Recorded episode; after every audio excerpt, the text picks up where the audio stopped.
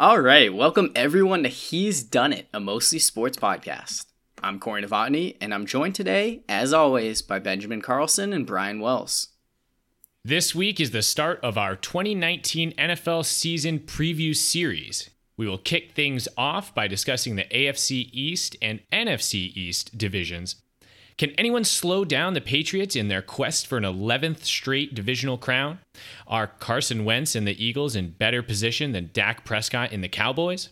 We answer those questions and more in the first of our four part series. But before we preview the two East divisions, we talk about contract holdouts, headlined by running backs Ezekiel Elliott and Melvin Gordon, whom are both threatening to sit out longer than just training camp. Finally, we'll wrap up today's show by counting down our favorite NFL jerseys in today's top five. He's done it!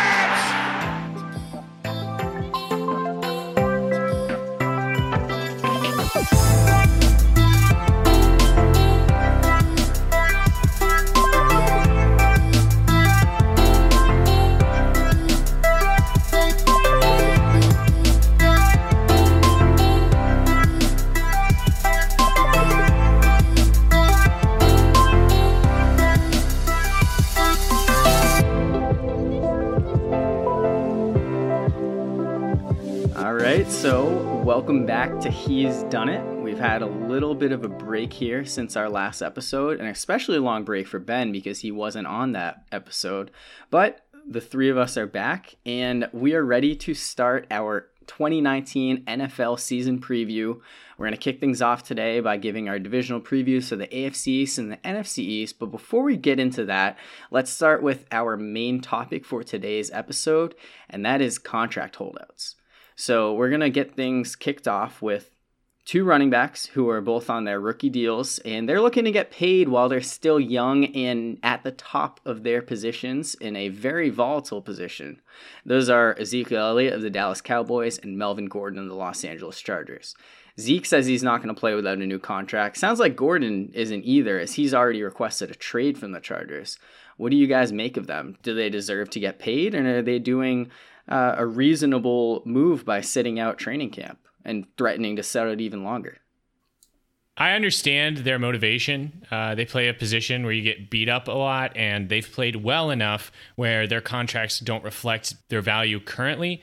But I also understand the point of the uh, the clubs that they play for not wanting to pay them because even though they're very they're some of the best at their position, you don't have to have an elite running back to be a successful franchise. I'm not going to try to predict whether or not either of these guys are going to sit this season or not, but my opinion for the Cowboys, I think they should sign Zeke to a long extension. Uh, I think he had the second most scrimmage yards last year outside of Saquon, and the Cowboys are a run first team. And I think having Alfred Morris as the lead back for all 16 games would really be a disaster. And as much as I love Amari Cooper, I know that uh, the the Cowboys offense runs runs through Zeke, and I think Zeke going from or dropping off from Zeke to Alfred Morris is a much bigger drop off than Le'Veon is to James Conner. So when you look at the Cowboys over the past few years, it's it's hard to uh, look at what Ezekiel Elliott has done and say that he hasn't made a huge impact on that team, uh, getting them to the playoffs two out of three years, as well as winning a playoff game last year and going toe to toe with the Los Angeles Rams in LA. Uh, the thing with Zeke, though, is he doesn't really have all that much leverage when it comes to threatening to sit out because he's only entering his fourth year. He can't become a free agent like Melvin Gordon can. And by sitting out, he's just going to delay his contract. Now, he has the option of showing up week 10, something we thought Le'Veon Bell would have to do last year. But does he really want to throw away half a season after already missing six games due to a suspension a few years ago? Now, ideally, Jerry Jones does decide to, to pay Ezekiel Elliott as the number one running back in football, which I think he deserves to be. But when he has those two years left on his deal, you look at what Todd Gurley getting paid in the same sim- situation by the Rams, and they got to be questioning that, just given the way he he uh, had his injury toward the end of the season, and definitely did not look the same when he tried to play. So I I think that Dallas is going to get a contract done for him, but I don't blame them for being hesitant to paying him now when they can just do the same thing a year from now. Another thing to bring up, Ezekiel Elliott, he might be one of the best running backs in the league, but who how much of that is because of his talent and how much of it is because of how good the Cowboys offensive line was? I mean, DeMarco Murray in his last season with the Cowboys was amazing, but after he left Dallas and went to Tennessee, he really did pretty much nothing after that and uh, and retired. And, and Zeke's not the only person who needs to get paid for the Cowboys. They've still got to worry about having money for Dak Prescott and Amari Cooper. Um, I'm not exactly sure if they have enough to keep all three, but it's definitely something to keep in mind. It seems like it would be crippling to pay all three of them, especially after already paying Demarcus Lawrence, their pass rusher, as much as they did. Uh, when you, I guess, turning the attention to Melvin Gordon here. So Gordon was offered $10 million a year. We don't know what Elliott has been offered, if he's been offered anything. But Gordon still turned that down. That would be money that make him the fourth highest paid running back in the league. I don't think that Gordon is any higher than the fourth best running back in the league. So I think it's kind of crazy that he's turning down this money from an organization like the LA Chargers, who seem to be in really good position, having won 12 games last year. Uh, they wound up as a wild card, but they certainly could be a big threat in the AFC West to the Chiefs again this season. And he's running a risk that you know, not playing, maybe he doesn't end up breaking the bank in a similar way that Le'Veon Bell didn't get as much as uh, it was previously thought he could. And in terms of being traded, who knows what kind of situation he would go to. Well, it's also a contract year for Melvin Gordon. So I, I, don't know. If, if he really wants to get that big contract, it could be possible to just dominate again and then get paid in next offseason. In my opinion, I don't think the Chargers should extend uh, Melvin Gordon. And I think they're, the Chargers offense definitely has enough weapons. And even though Zeke to Mel, uh, Alfred Morris is a big drop off, I don't think the Chargers are, have a big drop off when you go from uh, Melvin Gordon, Austin Ekeler, and Justin Jackson as a running back committee. And I trust Philip Rivers more than Dak Prescott, uh, you know, throwing the ball. Uh, so they have plenty of weapons, and I don't think that Melvin Gordon is a huge loss if they don't have him the rest of the year. Yeah, I, I agree with that. I don't envision the Chargers upping their offer of $10 million to Gordon. I think it's just a matter of do they send him to another team or just let him sit out, become a free agent in a similar manner that the Steelers did with Le'Veon Bell. So if we look at a couple other guys that are holding out, uh, we have Jadeveon Clowney for the Houston Texans. So he was had the franchise tag applied to him. Every other player in the NFL who had the franchise tag given to them was either traded or came to a long term agreement before the deadline. That didn't happen with Clowney and the Texans. That being said, he says he plans on eventually showing up. I think he said the, the third preseason game is around the, the time that he will end up being there. Houston has a great pass rusher in JJ Watt, but is having Watt and Clowney just more than they need? Or do you guys think that the Texans should pay a guy who, after two disappointing injury riddled years, has been one of the best in the league. Well, I uh, I went back and looked at Clowney's uh, box uh, stats, and uh, just to remind you guys, he's only played 16 games once in his five years, so he's. Uh, he's definitely had those injury concerns. He has yet to record a double digit sack season. Um, obviously, missing games doesn't help you get to that, but still, if he's going to be touted as one of these elite pass rushers, then uh, you would like to see him get to double digits. Obviously, you know, picking double digits, he's got nine and a half in a season, so he, he's a good pass rusher. But I think that the franchise tag is made for guys who are in this position where he obviously has a lot of potential. He hasn't been bad, uh, he's been a good player, uh, but I think giving him another season to, or giving the Texans another season, uh, of time to decide if he's worth the money or not is perfect. It's mutually beneficial. Clowney gets top, you know, close to the top money for another year guaranteed, and the Texans can evaluate and make that decision. If he plays amazingly this season, I think the Texans will like sign him uh, to a big money contract. My question with Clowney is how much of an impact does he really make for the Texans? Yes, he's a great pass rusher, and you guys are both South Carolina Carolina alumni, and you guys can talk about how dominant he was there. But I mean, if they don't have him, they're probably missing the playoffs at like seven and nine or eight and eight.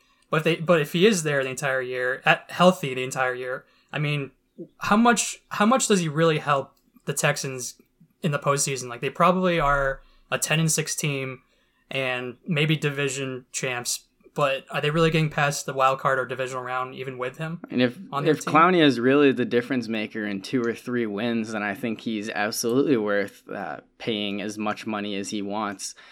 I, I don't think but he can, has that. Can big. they get can they get past the Patriots, the Chiefs, and other elite teams in the in the AFC? The Texans with, certainly have a lot of holes. I think that their defense took a big loss when they uh, didn't really replace uh, Tyrann Mathieu with a player of equivalent skill.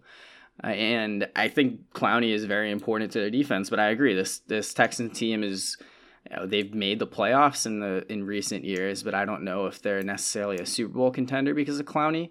And you you'd be investing a lot of money in one position by paying him. So if the Texans don't feel like he can be that transcendent player for them, and they aren't going to pay him, I think that they should consider trading him because I'm sure that there's a team who'd be willing to offer a, a, fairly high draft pick, even if it's just for the one year, and from there hoping to to pay him long term. Yeah, I totally agree. Uh, I still think Clowney, ha- we have yet to see the best version of Clowney in the NFL. Uh, but obviously, a lot of homerism coming mm-hmm. from me, uh, Gamecock living in Columbia. Yeah, I certainly want him to do well. I want him to succeed and and get the money just because of the the Gamecocks connection. And the thing with Clowney is, yeah, he he's only played one 16 game season so far, but he the difference in the past two years versus his first two seasons is pretty huge. And if you just base him off what he's done for you lately, then I don't know if you need to be as concerned as you were uh, right after being drafted. I'm not saying it's impossible for Clowney to make that big of an impact for the Texans and game over the hump and maybe getting to the divisional or AFC championship game. But I mean, we, okay, we've seen Aaron Donald bring the Rams to the Super Bowl. We've seen Khalil Mack maybe not get that far in the postseason with the Bears, but he certainly made an impact for that team last season. The Bears were the best defense, in my opinion, in the whole league last year. But I just think there are just too many holes around that that roster. I mean, it's just Deshaun Watson and DeAndre Hopkins really on that offense with a couple other subpar players as well. But I just think there are just too many holes on that roster. Yeah, we'll, we'll certainly get into the Texans uh, in a couple weeks in terms of a, a, team that won the division and looks like they're in a pretty tough one this year. But let's move on to uh, the last guy who's still holding out, and, and this is a guy who plays for a team that we're we're going to discuss today, and they certainly do have holes. Uh, that's Trent Williams, offensive lineman for the Washington Redskins. He's been to the Pro Bowl the last seven seasons. He's been one of the the main stars for a team that really hasn't had a whole lot of success since he's been there. But apparently he's lost trust in the Redskins as a franchise because of the way they handled an injury to him. Now, there's certainly a belief that he is interested in more money as well than uh, compared to the 20 million he's still due over the la- last two years of his contract. but it just seems like the kind of thing that if it's going to happen to any franchise, the Redskins will be near the top of the list of who you would think. Yeah, this is this is tough for the Redskins. They absolutely need him, uh, especially with their quarterback situation right now. Uh, not you know if you are going to put Dwayne Haskins out there, you're going to want to keep him in good shape and have your best pass protector uh, holding things down, anchoring that line. Um, so I think he has plenty of leverage to to make some demands here. He has all the leverage. They're, the Redskins are probably going to be. They, you can make a case for the Redskins being the worst team this upcoming season. I mean, the, their QB situation's a mess. They their defense is really so-so, and I mean, what Trevor Williams? I mean, I think it's either get paid more or trade me. that's it. I don't think there's he has all the leverage. Yeah, and I, I think if he really doesn't want to play for them again because of the the lost trust, then it, it makes sense that the the Redskins will kind of be forced to trade him or have to pay him a exorbitant amount of money compared to what he's already owed. So if you're you're looking at a guy like Williams, yeah, he's been great, but he also has some injury and suspension concerns. But yeah, I agree with the Redskins quarterback situation, which we're going to get into. That having Trent Williams anchoring that offensive line could be pretty important for them this season if they want to have any chance of success. So, uh, with that, let's get into our first divisional preview. And we'll be starting off with the AFC East. The, the big question that we're going to answer is which team has the best chance of challenging the Patriots this season? Now, New England has won the division 11 years in a row. They really haven't had to sweat it out too many times during that run of theirs. And it certainly looks like the defending Super Bowl champions are the clear favorites to win the division. But between the, the New York Jets, Buffalo Bills, Miami Dolphins, is there anyone that you can see, you know, maybe being a little bit of a threat to New England's claim to the AFC East? So it's like you said, the Patriots, they're very, very likely going to win the division. It's just a matter of which team is going to make uh, the biggest competition in the AFC East. And when I look at this division, uh, with the Dolphins, they have a new coach in Brian Flores, who was uh, on the defensive staff for the Patriots last season and uh, certainly helped the Patriots uh, in that division, or not the division, but winning Super Bowl 53 and only giving up three points to the Rams. And when I look at the offensive side, it's Ryan Fitzpatrick and Josh Rosen just throwing interceptions constantly. And they really don't have many other weapons to throw to other than Kenny Stills and uh, Jakeem Grant and stiffs like them. And then when I look at the Bills, I mean, Josh Allen, he's really more of a scrambler than a pocket passer. And they haven't really done anything ever since they made that the playoffs a couple years ago when they just lost to the Jags in the in the wild card round. And John Brown and Cole Beasley aren't really going to make an impact on their team. The Jets, though, however, I think not only can finish second in the division, I think they have a chance at making the playoffs. Not only get Le'Veon Bell as the three down back, and I still think is one of the best running backs in the league, even though he missed all of last season. They get C.J. Mosley, who's who's probably one of the best, if not the best, uh, free agent on the defensive side of the ball.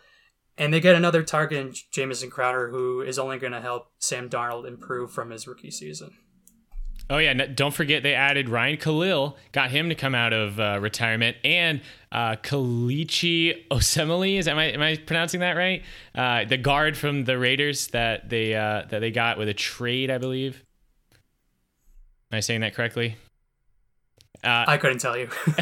well, either way, he's a Pro Bowl guard, and uh, that's only going to help Sam Darnold improve. Uh, he had an okay rookie season, but he looked like a leader out there. He looked like somebody you could uh, build a team around.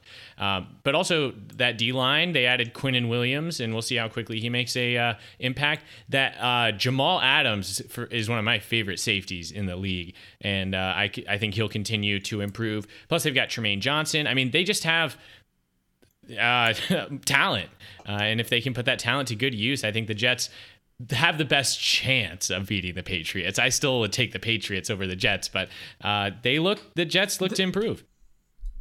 Yeah, the, the Jets aren't winning the division, but they certainly can make a make competition in that division and possibly make the playoffs. Realistically, none of these teams are going to. They all have flaws in them, and if you just look at how things have gone historically, it's tough to buy into any of these teams part of me wants to make a case for the Buffalo Bills over the Jets. And the biggest reason that I look at is their head coach, Sean McDermott, has playoff experience.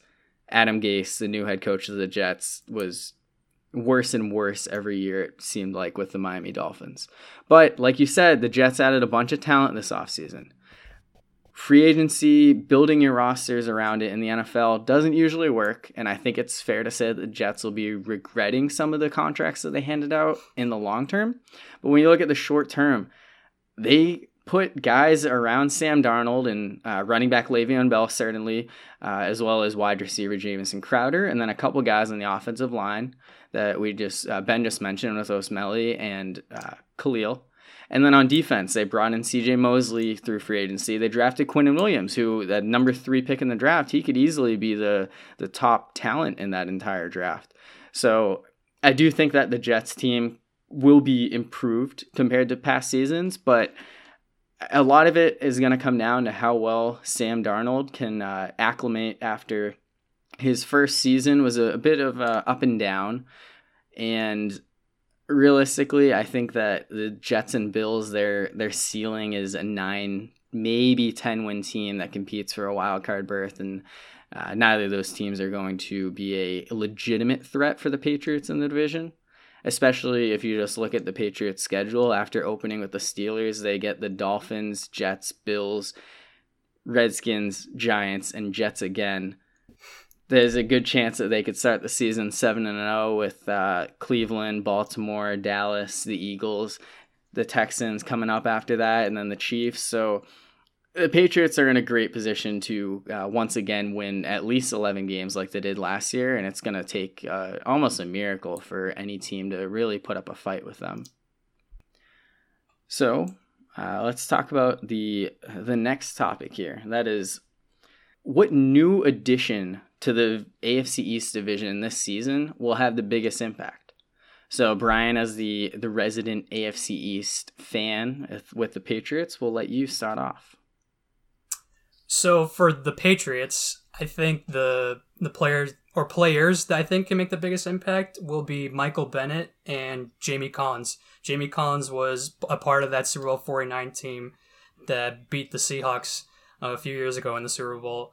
And Michael Bennett was on the other side of that, uh, the other side of the uh, roster, uh, helping the Seahawks almost win back-to-back Super Bowls, and I think both are going to be huge parts of the Patriots defense that was pretty good to end of the season last year. Again, only giving up three points to the Rams in the Super Bowl, and outside of those, outside of the Patriots, I think the biggest impact, uh, or player that can make the biggest impact. I think it's too easy to say Le'Veon or C.J. Mosley but I think Jam- Jamison Crowder can really help Sam Darnold. Uh, I think Sam Darnold was more he was more comfortable throwing to slot receivers more than throwing the deep ball, th- throwing the deep balls to Robbie Anderson. Robbie Anderson really didn't have much of an impact until late in the season when it, the games really didn't matter. But he really did trust Quincy Enunwa in the first month or so of the season. Probably averaged like eight, nine targets a game. And Jamison Crowder is really, really someone that excels in the slot. He did that a ton when he was with the Redskins for the past few seasons. So, uh, taking out my homer bias for the Patriots, if you ask me who which player makes the biggest impact outside of the Patriots, I will go with Jamison Crowder. And another player, I another player to mention, uh, with the Patriots kind of lacking weapons outside of Julian Edelman on offense. I think N'Keal Harry, who was their first round pick this season, is going to have to make an immediate impact on their roster since Gronk is no longer there. Josh Gordon is still smoking weed, and they lose Chris Hogan. I mean, he might be their second best receiver already, and he's only a rookie. And Demaryius Thomas is another guy who's pretty much at the end of his career. So N'Keal Harry has to probably has to be uh, not superstar good, but he has to be another secondary uh, weapon outside of Julian Edelman for the Patriots offense.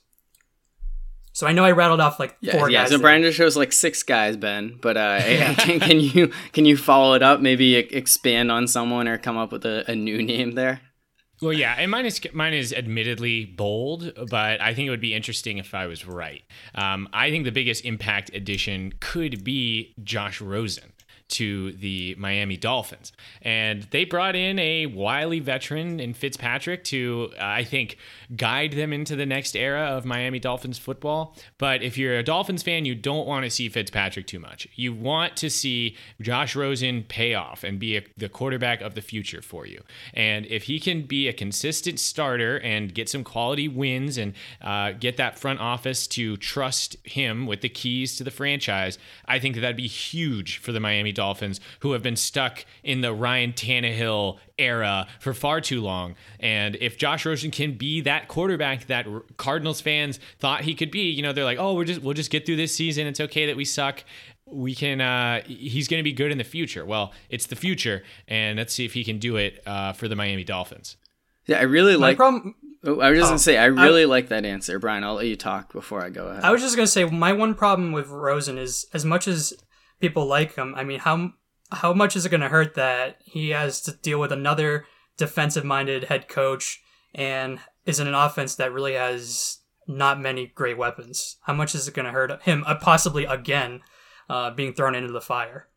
Well, I think one thing about the Rosen thing, in terms of how he could have the biggest impact, is Ben just talked about the scenario in which Rosen shows that he is the quarterback of the future for the Dolphins. But if he's given the keys to this team and there's reason to believe that the Dolphins will be the worst if if you know at least near the bottom just given the way that they handled their offseason and committed to this uh, idea of not being mediocre. But if he comes out and he shows that he is not the guy to the future, then that that's another great scenario for Miami because there are other guys in next year's draft that they could be in position to select. So I, I think that's a really good answer in terms of uh, Josh Rosen.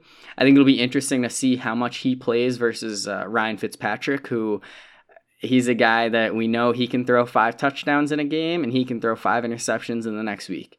Ideally, he repeats the same performance he did with the Bucs last year by beating the Ravens and the Patriots week one and two, and then from there falls off and uh, Josh Rosen can take over. But I, I do think that Josh Rosen could have a big impact, whether it's by playing really well or by playing not well at all. Uh, so a name that I'm going to throw out, uh, a team that none of you guys have, have really talked too much about. Uh, I'm going to look ahead at the Buffalo Bills. So the Jets made a lot of flashy additions in free agency. The Bills their biggest free agency addition, you could say, is Mitch Morse, uh, who they made, uh, I believe, the highest paid center in the league. Uh, but I'm going to look at one of the the weapons that they added for uh, their quarterback Josh Allen, and that is wide receiver John Brown. So Brown broke out in 2015, thousand yards receiving, 65 catches, seven touchdowns with the Cardinals and Carson Palmer, and it looked like he was a, a potential star in the making, but his final two years in Arizona were not nearly as good, and he winds up going to the Ravens last year. And he quietly put up the, the second best season of his career with 42 catches for 715 yards, five touchdowns. If we zone in on those numbers a little closer, there is a clear difference between Joe Flacco as his quarterback and Lamar Jackson toward the end of the season. As uh, of those 34 catches, 601 yards, four touchdowns. Almost all of his work was with Flacco at quarterback. And well, Josh Allen may have led the Bills in rushing last season. I don't think it's fair to say that he is uh, more comparable to Lamar Jackson than he is to Big Arm Joe Flacco. So if John Brown can come in, he was the uh, I think 54% of the Ravens' yards through the uh, deep ball last year. If he can come in and be someone who's not just a deep threat for Allen, but also be very versatile and step up as a number one receiver. And based on what he's been doing so far in Bill's training camp, it seems like the coaching staff believes that. I think he could be a huge weapon for Josh Allen, and that could be a what it takes for the Bills to have a, a legitimate offense that could be competitive this season and then continue to be good long term. So John Brown's a guy that I'm looking out for a lot this year. My only issue with that is that he's playing with another quarterback who is probably proven more uh, as a runner than as a thrower. How much of that was because the Bills just force him into making plays with his feet versus actually being able to just sit in the pocket and throw the ball? That I mean, we'll see. Maybe you're right. Yeah, yeah exactly. But I mean, we'll that that's my thought is that with with a guy who has a big arm having a deep receiving threat, John Brown could be what Josh Allen needs, and that's what the Bills are banking on. That's why they paid him this offseason to come in and probably be their number one receiver. Just before we move on, I just want to slide this in there. Uh, the Bills also added Frank Gore, who only needs about 500 yards to become the number three all time rusher in NFL history. Uh, and I absolutely think he can do it. Uh, and if John Brown helps to stretch the field and open up the run game a little bit more, then uh, more power to him. I'd love to see Frank Gore move up to number three. Yeah, Frank Gore just just keep going, and I, I certainly think it's possible uh, for him to continue to have that kind of success with Buffalo. He must be doing the TB12 method. I was literally just about to say that word for word. He must be doing the TB12 method. All right, so the the last topic of conversation for the AFC East. Uh, this is going to focus on each individual team. We're going to go through and say who or what will determine a successful season for each team in the AFC East. Uh, let's start alphabetical order with the Buffalo Bills. Well, I've kind of said it twice already. Can Josh Allen prove himself as a pocket passer and a deep threat more than just as a runner? Yeah, I'll, I'll tack on to that. I think Josh Allen is the focus uh, this season. Can he be healthy and productive for 16 games? I think that would be a successful season. Yeah, I think Josh Allen is certainly just a, a good catch all here. I think overall, in terms of that offense, the offensive line is a big thing that I think is going to be important for Buffalo. Uh, they paid a lot of money to Mitch Morse. He has some injury concerns right now. I think if the Bills want to have success, they have a lot of running backs. They have a quarterback who uh, they believe a lot in. They need to have their offensive line uh, be able to protect him, be able to get the running game going, and then from there, you know, hope that they they have an offense that's good enough to compete both in the short term and the long term. So let's uh, now talk about the Miami Dolphins. Um, this is kind of just going off what I said earlier, and and I think you're right. Uh, originally, I was going to say um, Josh figuring out that Josh Rosen is the QB of the future, but I think better just knowing if Josh Rosen is the QB in the future, because if he totally crashes and burns and is like a total waste, that's obviously a wasted season. But if they can comfortably move on from him and Fitzpatrick and, and you know invest in the next prospect, uh, then I think that's a successful season as well. I'll go with how much does uh, new head coach Brian Flores uh, help the Miami Dolphins? I mean, I'm not expecting him to completely turn around the Miami Dolphins and have them win a division out of nowhere, but uh, I want to see if he was a great coach for the Patriots and made a big impact, or if he's just another one of these Belichick disciples that just ends up burning to the ground and you never hear from him again. Yeah, I, I do think that uh, it'll be interesting to see what happens with Brian Flores because you do look at the Belichick coaching tree and it, it hasn't had too much success. But I'm going to agree with Ben. It's just a matter of is Josh Rosen the future for this team? And if he's not, being finishing with the worst record could be considered a success for Miami because that puts them in a position to draft whatever quarterback they believe is going to lead the franchise for the future, whether it's Tua Tagovailoa, Justin Herbert, Jake Fromm, or a surprise candidate that emerges this season. So next up, the New England Patriots. Uh, so for the Patriots, I think it's the biggest thing is how much does the loss of Gronk uh, hurt the Patriots offense because even though he was a shell of himself last season, he was an awesome run blocker and he helped Sony Michel late in the season become a big part of their offense. And who knows if Sony Michel can improve on last season with losing Gronk. And not only is it bad that they lost Gronk, but Benjamin Watson is now suspended, and they really don't have much tight end depth uh, outside of those guys. So I want to see what their offense looks like running and throwing the ball uh, without Gronk in their offense. Well, I think, uh, I mean, when you're talking about the Patriots and whether or not they're going to have a successful season, it's Super Bowl or bust. You don't know how many more years the GOAT is got. Um, seemingly unlimited, but I think every year you've got him, you're you're shooting for the top. So for me, a successful season for the Patriots is ring number seven, and if anything else is a failure. I think in terms of getting to that Super Bowl and having that ultimate success, it's going to come down to the running game. Tom Brady, 42 years old, he continues to have success that is unprecedented. And a lot of that is because Bill Belichick continues to develop this offense around his capabilities. And he's not the same kind of deep threat that he has been. But when you have Sony Michel, James White, Rex Burkhead, Damien Harris, their third round running back uh, pick, they have guys who can carry the load and they can have the great running back by committee they've always had and be able to move the ball on the ground. And then that just opens up for Brady, whether it's on his short passes or trying to go a little bit extending the field. I, I think the running game is really going to determine the Patriots, and that's going to continue to be the story as Brady continues to play in this league. All right, so let's uh, move on to our NFC division this week, and we'll keep it in the East. Jets. Wait, oh wait, you're right. The Jets. Okay, sorry. And then finally, let's uh, the New York Jets. What will determine their success this season? Um, I hate to s- stick with the quarterback theme, but I can Sam Darnold improved from his rookie season. He had 15 interceptions last season, and Now he's been given Jamison Crowder and Le'Veon Bell in their offense. So it's really up to Sam Darnold if he can improve on last season or if he is a bust. I uh, I think they should aim for the playoffs. Can they make the playoffs? Um, that would be a tremendous season for them. Um, but still, I think it's it's possible with all the additions that they've made. If if all their additions are true additions and not subtractions, uh, I think that the playoffs is a good place to target.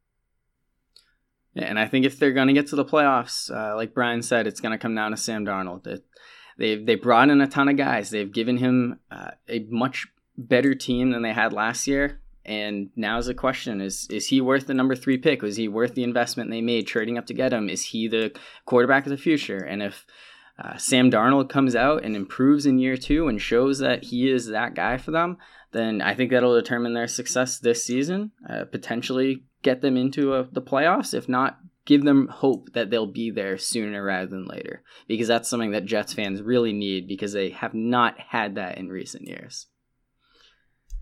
All right. So now let's uh, move on to our NFC division, staying in the East.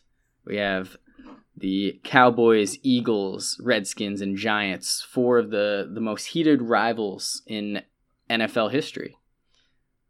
I think it's fair to say that two of them are in pretty good shape when it comes to their, their quarterbacks in Dak Prescott with the Cowboys and Carson Wentz with the Eagles, whereas the Giants and Redskins, they made first round investments in Daniel Jones and Dwayne Haskins respectively for a reason. That being said, which team in the division should be the most concerned about their quarterback situation right now? Well, it's like you said, the Cowboys. I mean, yes, Dak is Dak Prescott is not the best quarterback in the league, but you can do much worse than him at quarterback. And yes, the Eagles lose Nick Foles in the offseason, but you weren't going to keep both those guys. And You had to pick one. And even though Wentz has been injury prone, you really can't predict injuries. And he's definitely he's obviously the future for their team. So it's definitely not the Eagles. And when you when I look at the Giants, yes, Daniel Jones was no question a reach at drafting him at number six, but it is just going to be Eli and Daniel Jones. And I think Eli is more willing to help him uh, become the next guy rather than Brett Favre with Aaron Rodgers when he, he was like, it's no, it's not my job to mentor him. Uh, so there'll definitely be a lot of pressure on Daniel Jones, but it is just going to be up to those two. Uh, you don't have to worry about anyone anyone else at quarterback. But when I look at the Redskins, I mean, Alex Smith en- ends up having a cr- horrible injury at the end of last season. Colt McCoy, who's been a career backup, uh, is now the number one guy in their depth chart. And then Case Keenum, he had one good year in Minnesota, but hasn't really done anything since. And then Dwayne Haskins, yes, he's their future, and he they drafted him at 15th overall, but he's a rookie, and I mean, do we expect him to have a, come in and be RG three or Deshaun Watson in his rookie season? I mean, I mean, if they're banking on that, I wouldn't feel good, feel great about it. So having three questionable options at quarterback to begin the year is not ideal at all. So it's definitely the Redskins, in my opinion. Well, I'm gonna I'm gonna go. I think a bit contrarian here, and uh, go with someone who you said it's definitely not, which is the Eagles. And I, I know you say that. I know you can't predict injuries, but if I had to predict a quarterback in the NFC East that was going to get injured, it would definitely be Carson Wentz. And uh, and again, so that's not like a for sure thing. And if he is healthy, he's a great option to have at quarterback, a former MVP candidate. But if he does get injured, then what? You don't. You have, can say that about. You, don't you can say that Foles. about half the teams, though. Probably. No, no. Well, well, sure, yes, and most teams are screwed. But you're saying, but you're saying hurt. that about contender, a contending team. Well, sure, but even I mean, any team. You could argue the Niners weren't contenders last season, but as soon as they lost Jimmy, they were completely out of it. Most teams are like that. But what I'm saying is, if he gets another season ender, where do you go from here? Three seasons in a row where he can't make it through, and and again, this is a big if. Should he get right. hurt? But I think that the the Giants the t- time is on their hands. They're not expecting to be good now. The Redskins, same thing. Dwayne Haskins, they're hoping is a future. If he's not good this season, it, you don't necessarily have to worry about it. And I, I think Dak Prescott is again not the best, but still a solid option in uh, Dallas. But I just worry about the health of Carson Wentz uh, because it has been such a uh, liability so far. And if it happens again, I don't know what you do as the Eagles. You play Nate Sudfeld, right? and you go to the Super Bowl. He, he's no Yeah, right. Nick Foles, and uh, you know that I agree with Ben on that one. I, I wanted to jump in there, but I, I decided to play the moderator, and you beat me to it. I think the Eagles should be most concerned, like you said. Yeah, the Giants and Redskins don't have ideal quarterback situations, but they don't have reason to believe they're going to be successful. The Eagles just handed Carson Wentz thirty-two million dollars a year, regardless of uh, the whole injury concern. If he gets hurt this year, he did not look like the MVP quarterback last season coming back from that torn ACL uh, that he did in 2017 before he got hurt. Is that just a case of him being slow to get back, or is he really just not going to be the same guy? Because uh, for the Eagles, not having Nick Foles to fall on, if something does happen to Wentz, it's got to be very concerning for them. Now, the fact that they paid Wentz tells me that they're not as concerned as uh, Ben and I might be. But I absolutely think the Eagles should be the most concerned heading into 2019, at least until Carson Wentz shows that he can both stay healthy and get back to the MVP type quarterback he was before his big injury. And if I look from a long term, I think next year we could be saying the Cowboys because while Dak Prescott is uh, you said you can do so much worse than him. If they do pay him, that could certainly be pretty crippling for them. Uh, if you look around the league and other teams who paid less than elite quarterbacks big money, it doesn't usually work out. But for for this season alone, I'm going to go ahead and say the Eagles should be the most concerned about their quarterback situation. I knew you guys were going to say the Eagles, and I get it. I just think that it's just so hard to predict injuries in the league. It can happen to any anyone in the league, any quarterback, any player, and I I just think the ACL one against the Rams two years ago that was kind of fluky. And you know what? Maybe maybe he could just stop running so much and tr- make more smart smart decisions uh, in the pocket. And I, I guess I'm more hopeful that he can stay healthy than you guys. You know, trying to say. torn ACLs are absolutely fluky, but he did miss Sakeem's last five games last season. So it's not like it was just the the one ACL injury that has has slowed him down. He now has a history of injuries, so I, I that's that's a big concern right there. Is uh, can he actually recover the health? And if he does, you're right. They shouldn't be concerned, like because he has proven he can be an MVP candidate in the past. It's just a matter of, uh, you know, walking on eggshells until that happens.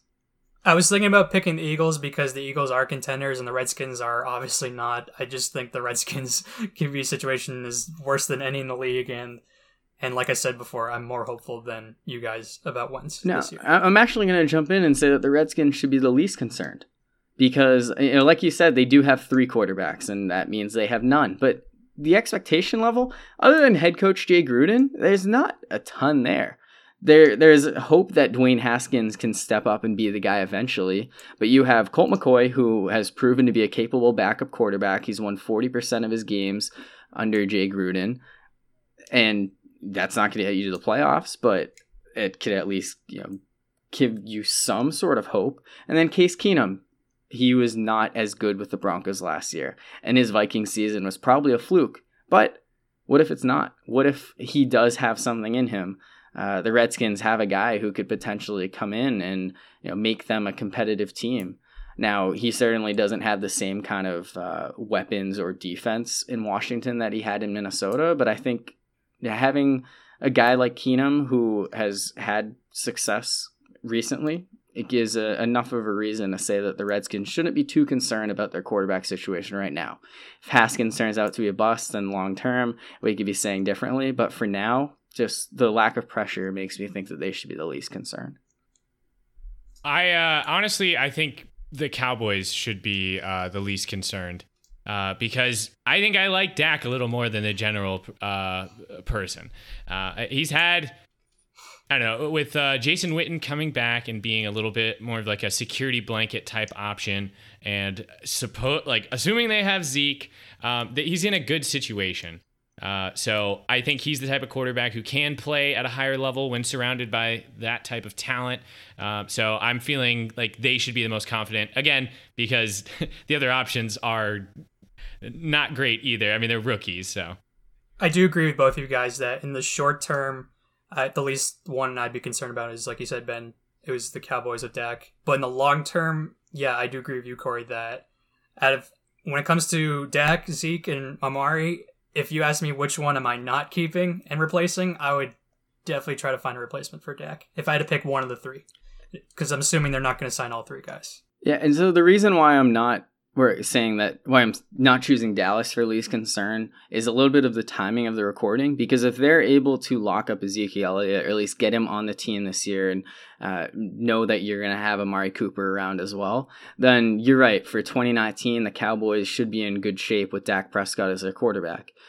But until that happens, there has to be a little bit of a, a worry there that you're not going to have the you're the best players surrounding Dak Prescott that he probably needs to be a top level quarterback in this league. You, want to see more of him of what he did in his rookie season than what he's done the other the other seasons. Yeah, because I mean, even last season he only he had two monster games when he threw for 455 yards against the Eagles in Week 14 and 387 against the Giants in Week 17. Outside of that, he was under 300, and he had a lot of games where he was barely at or even below 200.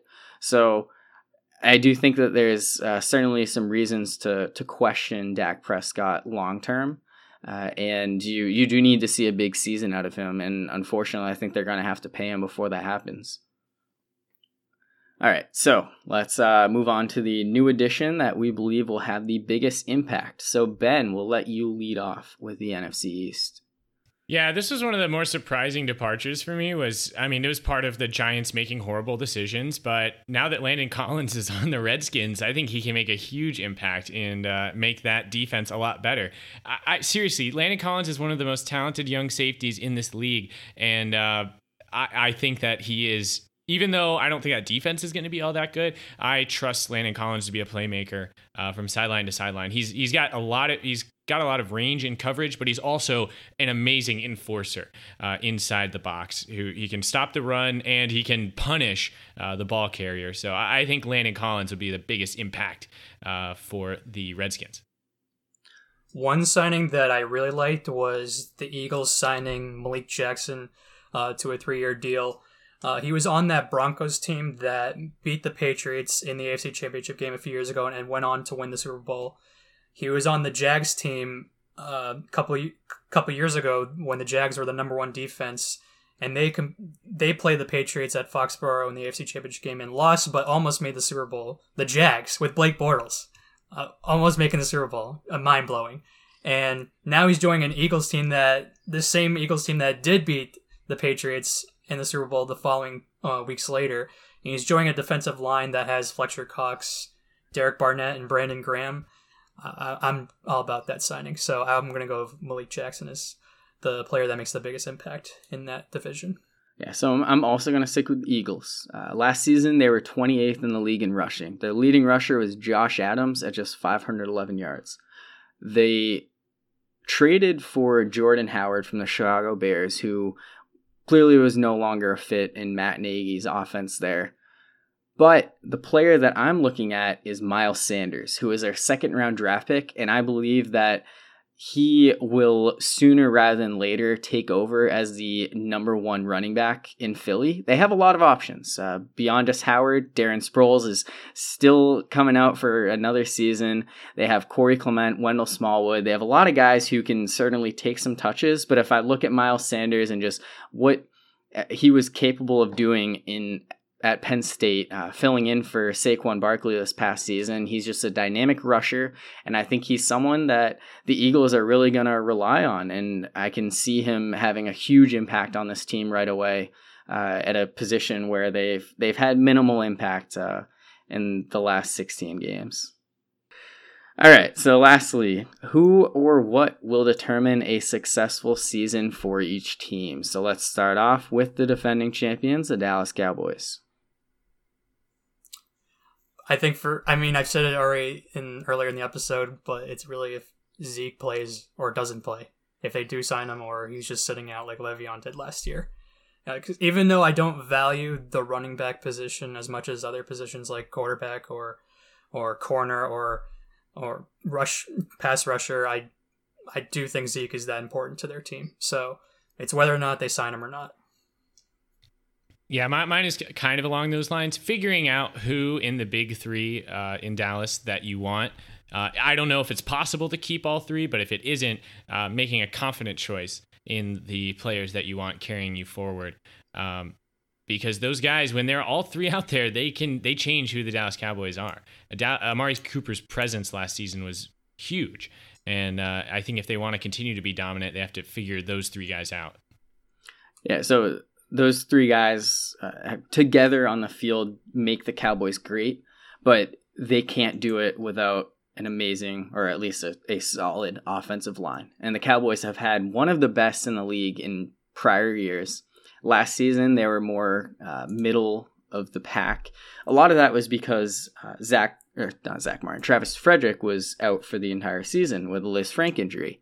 He's back. They're hoping that he can be healthy. And if the Cowboys have a strong offensive line, there are some stats out there to prove that it's not necessarily just Ezekiel Elliott being a great running back, but they have other guys who can come in behind them and still have success. So to me, it's can the offensive line stay healthy and can they get back to being one of the best in the league? One more thing I'd like to mention about the Cowboys, I'd like to see if uh, Cowboy great uh, Jason Witten can bounce back from last season. Uh, doing a very uh, pretty bad job in the in the booth last season in ESPN. What was it again, Ben? Rabbit out of his head? Yeah, he said Aaron Rodgers pulled a rabbit out of his head. Is uh, so uh, Jason Witten is definitely eligible for comeback player of the year, right?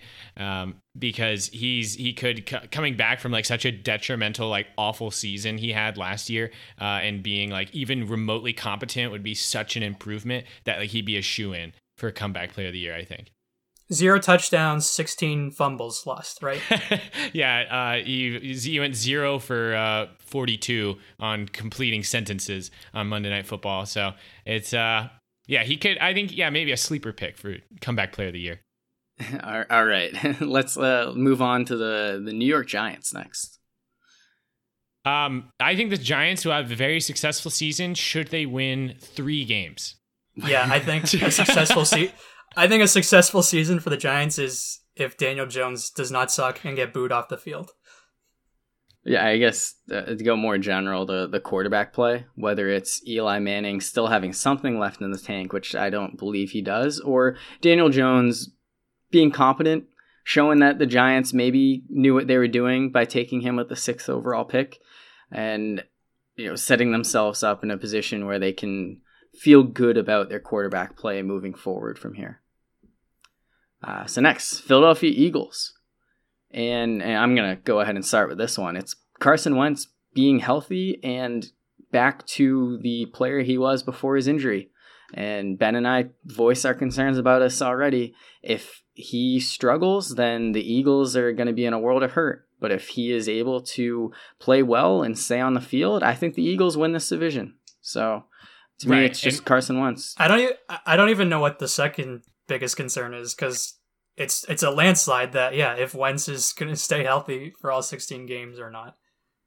But I also think, I, I, just in terms of measuring this season, whether it's successful or not, I, I also think they need to win the division. I think they, uh, if they, if they do have a healthy Carson Wentz all year, they should uh, expect themselves to be able to best the Cowboys and uh, take the division title. No team has won the NFC East back to back years since the Eagles did in 2003 and 2004. So history says it's not going to be the Cowboys. And unless we think that the Giants or Redskins have a solid quarterback, is certainly reason to believe it's the Eagles who should be the favorite. And lastly, let's talk about those Washington Redskins and who or what determines their success this season. Uh, if they can get the first overall pick next season, that's what will determine their success or failure. Wow. well, why why do the Redskins need the first overall pick? Because they just drafted Dwayne Haskins. I don't know. Best player they can get they get a good lineman or something. Or trade back. oh yeah, get a bunch of bunch of picks. Right, exactly. Trade back and get load up on a lot of first and second round, third round picks. Um, for me, I think that the uh, a successful season is handing the keys to Dwayne Haskins before the end of the year. Uh, get that guy comfortable with being in charge of this team. Uh, you know, m- maybe seeing him out there this year might be a little bit ahead of schedule, but I mean, all the better uh, for the for getting this franchise back on track. I don't necessarily think the Redskins need to rush Dwayne Haskins onto the field. Uh, I think they have three quarterbacks who could really go in any direction. And because of that, I think what's going to determine uh, them actually having success is their wide receivers. Because the Redskins wide receivers have not been very good in recent years, but Josh Doctson, after two eh, maybe okay seasons after doing absolutely nothing as a rookie, he could be poised to break out this year and really show that he was worth the first round pick that the Redskins invested in him in 2016. They also have a, a handful of uh, veteran receivers. Trey Quinn, he's a guy who was injured last year, but they're Jordan Jordan Reed as yeah, well. Yeah, so Jordan Reed a tight end, but like specifically wide receivers, Trey Quinn and Paul Richardson, another one who they brought over from Seattle, uh, wasn't a star last season by any stretch, but they they're gonna hope that he plays well. And they also drafted two rookie wide receivers and third round pick uh, Terry McLaurin out of Ohio State and sixth rounder Kelvin Harmon out of NC State. So I think if those guys can you know, someone can step up and prove that they're really good and they can help the quarterback, whoever it may be, then that's what the Redskins are going to need. Their running back situation seems pretty good with Adrian Peterson, a healthy Darius Guice, uh, as well as Chris Thompson. Uh, they need the receivers. They need to be able to move the ball through the air, regardless of who's playing quarterback, and that's that's what it's going to come down to. I think for Haskins, I mean, he's going to play at some point this year. I I think, or I believe that. Uh, I just think it's they he I think they want to prove that uh, he can play in this league, or he wants to prove that he can play in this league, and just not get injured like RG three, and his career is over by year three or four. Right. Right. I just don't have any faith at all in the other two quarterbacks, uh, Colt McCoy or Case Keenum. So, um, again, maybe it's just week 17, but to see Dwayne Haskins be like their choice moving forward definitively in this season, I think would be a good, you know, obviously a good thing for the for the skins. All right. So that wraps up our NFC East preview. Uh, before we wrap up the episode, let's move on to the top five. And as part of this NFL series, we're going to actually do NFL themed top fives. And this week, we're going to count down our favorite jerseys across the league in today's top five. Not two, not three, not four. Top five, top five, top five. All right. So, Ben, why don't you start us off today? Okay, um, my number five, and uh, this one was one I had to be reminded of when I was looking up jerseys, was the Packers throwback jerseys, and this one is just because it's so simple. So this is the uh, I don't know, is that dark blue um, and yellow like detail on it. Um, I don't know if it's hard to describe, but I'm talking about the like version of it that it's like dark blue pretty much everywhere except right on the chest where there's a circle that contains the number. Very simplistic, very different from most NFL jerseys that have usually have a lot more going on, and it's kind of a throwback to like the Leatherhead days because the uh, the helmets don't have anything on them either. They're solid color. I've seen them play in uh, yellow helmets and also brown helmets. And uh, for me, it's just a throwback to the uh, the old days when George Clooney used to play football uh, in the Leatherhead days, and uh, it's uh, it's just a different look. Something I like to see every once in a while when the Packers pull those out. Uh, my number four was one that I saw on a lot of top lists, near very near the top. Uh, when I was looking, I didn't look at you guys' lists, but I looked at other people's on the on the uh, internet, and I saw this one near the top of a lot. But the Chargers powder blue, um, which I agree is is a, definitely a beautiful looking jersey, and um, also I just love how the Chargers have like the lightning on their jerseys. I think that's like a really cool aspect of it. I wish somebody was fire themed and had like flames, like a freaking Guy Fieri jersey or something. Uh, but the powder blues are dope, and uh, they're number four on my top five list. Number three is the Panthers black uh, jer- like uniform, and I and I'm talking about the full black, where the pants are also black. Um, I think especially Cam Newton just being a huge dude like he is, they look so menacing in their um, all black unis with just like it has like the blue stripe on his shoulders, and um, and it's one that I really like. Even though I'm not a huge Panthers fan, I do really like that loadout for them. Um, coming in at number two, big homerism here, but I, I also think that there's some truth to this. Uh, just the 49ers home uniform, the the red and gold looks. Uh, it's just a classic look. When you, you look at that, you're like, oh yes, this is uh, 80s football right here, and uh, it, it's a I, it's just a classic look. The Niners have looked the same for a very long time. Um, which can make them frustrating to play as on your Madden franchise. But I think that it's a classic look that doesn't need to change, and it's number two on my top five. And coming in at number one is the Rams blue and yellow. Uh, it's for me. This is almost like a throwback to high school uh, football with the, how bright these are, and uh, I and I love to see them play in these colors. I like them so much more than their actual, or maybe not actual, but they're like default colors uh, that are like darker and like just honestly dimmer. Like it just looks like someone turned the lights off when they have the other jerseys on, like the navy blue and like tan. So I think they should stick to just the blue and yellow and uh, be those classic LA Rams forever uh, at my number one spot for NFL uniforms. I certainly would would like to see the Rams wear those jerseys a lot more, and they're going to be redesigning their uniforms in 2020, and there's uh, reason to believe that they will be uh, based off of these jerseys than the the dimmer ones that you just described. So I'll go next at number five. I'm going with the Dolphins orange alternate, and I don't know how many lists have this high up there. Uh, I've seen it described by Dolphins fans as hideously beautiful, and for the longest time, I always loved this jersey, and I it just occurred to me uh, when we were assembling this list. The reason is because in December of 2004 the 2 and 11 Dolphins defeated the 12 and 1 Patriots on Monday Night Football wearing these jerseys. And at the time, I thought that was such a really cool upset that I just every time I see those, I just I'm like that is awesome. Like I love these jerseys.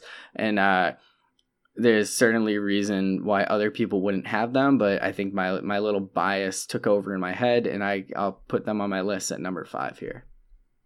Number four, I'll go with the Eagles Kelly Green throwback jerseys. Now, a lot of teams when they become uh, you know more more new, the more modern looks, they are better. And the current Eagles green is fine, but the Kelly green, I just think it's such a better color, and I would love to see the Eagles go back to them fully as their home uniforms. Number three, I'm going with the Seahawks navy and action green home jerseys the action green color is maybe a lot in the color rush, but I think it's such a nice accent color to go with their navy jerseys. I I think that they're they're the one team that really made the biggest change in 2012 when Nike became the jersey partner for the NFL, and it's it's, so much better than their previous jerseys. Yeah, when, during the Matt Hasselbeck years, I, I, I just like their jerseys. I actually so had a Matt Hasselbeck jersey, like the old one back in the day. Um, oh, wow. yeah, but I, I, I, do think it, it would be much better to have a more modernized uh, Russell Wilson jersey. Um, number two, Cowboys navy and silver alternate. If we were just going with teams' overall uniform combinations, Cowboys would be number one on my list. It was tough to choose just one of them, but I, I just love that navy and silver alternate. I would like to see them wear it a lot more than they do. Uh, I just think it's such a, a classic look, uh, very sleek combo of colors, and uh, that's why it comes in at number two, but it's not number one because the best jerseys in all of football are the Chargers powder blue that are officially their home jerseys for this season, no longer just alternates, which is a great decision. They're Chris Berman's favorite jerseys, and we all know that Boomer knows what he's talking about when it comes to football.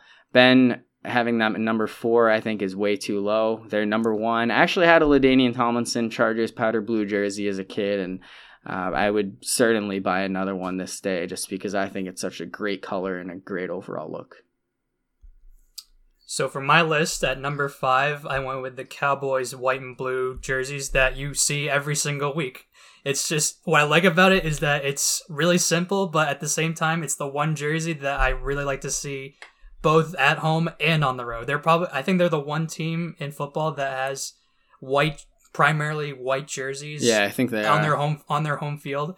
Uh, I know you talked about the navy and silver alternate ones, but I and you want to see that jersey more, and maybe it is a good uh, change of look, but I just really do really like the the the primary white and blue uh, jersey that they always wear. So I went with them as my number five, and my number four. Corey, you already talked about this, but I went with the Eagles green throwback, and like yeah, the the the ones that they have right now are fine, but when I look back on past Eagles clips, whether if it's watching Invincible or watching actual football, other football film, I really, really do like that the the brighter green uh, Eagles throwback jersey the jerseys that they had in the past.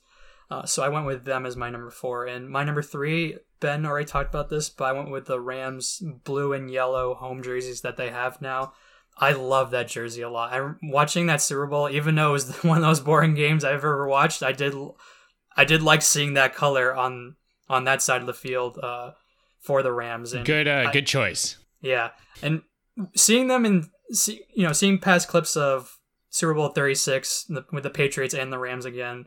I don't, I didn't love that jersey where it wasn't as bright of blue or yellow or really any yellow at all. Uh, it was probably more brown than anything, and not yellow. And the ones that they have now are awesome. I, I, they should stick with that jersey forever if they're as long as they're in LA. Uh, or well, it doesn't matter where I guess as long as they're the Rams. So I went with them as my number three. My number two, I went with the Packers green and yellow home jerseys. They've had that jersey forever, ever since the early Brett Favre years when they won the the Super Bowl twenty plus years ago, and I just love how much the green sticks out at Lambeau, and uh, and I'm just a huge fan of that jersey, and so I went them them as my number two, and number one. You guys talked about bias in in your list. I mean, I put the Patriots red throwback as my number one. And am I saying that I want to see them as the primary home jersey? No, I like their jer. I'm a huge fan of their jersey already, but I do I did love seeing the Patriots occasionally uh, for home games go with the red throwback during the Moss. Um, Randy Moss or Wes Welker years, and I think that they should bring it back occasionally. I'm not again not saying every single game or every single home game, but just bring it back for one or two games every year because uh, I'm definitely a huge fan of the red throwback jerseys that they have. So I went with the Patriots red throwback as my number one choice. I actually read a list uh, when I was trying to get ideas for jerseys, and uh, someone ranked the Patriots as the 32nd jerseys in the league, which I, I, don't agree with at all. I think the Jaguars are far and away the worst. I, I was I was honestly just about to say the Jags or Bucs. It's got to be one of those two. yeah, for me it's the Bucs, but like I feel like if somebody's ranking the Patriots at 32, that's like a salty fan. That's someone who's like they're 32 because they've won too many. Super yeah, it was NBC Sports Washington too, which like felt like kind of an irrelevant place to do that. Uh, I also read a, a ranking where it's like the each team's best alternate jersey and the, the, Jaguars they just put their stadium and said I will not say anything the Jaguars have ever worn as good look. Did, didn't well, didn't the Jaguars last year on Twitter they posted a picture of their their quote unquote new home jerseys for next season. They did it as a joke, but then all of a sudden the Jags fans were like, "Wait, these jerseys are better. Let's use these jerseys." the Jags team did it as a joke, but their fans actually preferred that jersey more. Yeah, I mean it, it's hard to come up with something that isn't better than what they've thrown out there. Yes, but uh, speaking of alternates, I was really surprised once I saw your list, Corey, that I didn't see the uh, Steelers alternate Bumblebee, Bumblebee jersey. Uh, like, I expect that to be like number one, and I hate the all, Bumblebee yeah. all top five. No, I I do think that's a really good jersey, but I think the only reason why I do is because my team wears it, and I definitely understand why people don't like it. Uh, if we went full uniforms, the Steelers would have been in my top five, but I think the the plain uh, black home jersey alone was just not quite up there to make my top five. So, before we wrap things up, I would like to be the first to wish Ben a very happy birthday, turning 24 on Friday, August 9th, potentially the day you're listening to this. Uh, and go ahead and give him a, a, shout out on Twitter at Fourth and Ben. Wish him a, a very special day. Thanks, Corey. Yeah. Do you have any uh, big birthday wishes for this year? Uh, if I say them, they won't come true. Um, but just being here talking sports with you guys uh, is all I could ever want. So um, I'm already happy. Okay, so the 49ers are definitely winning the Super Bowl then if he's not going to say his wish. So I'm going to start putting my money on them right now.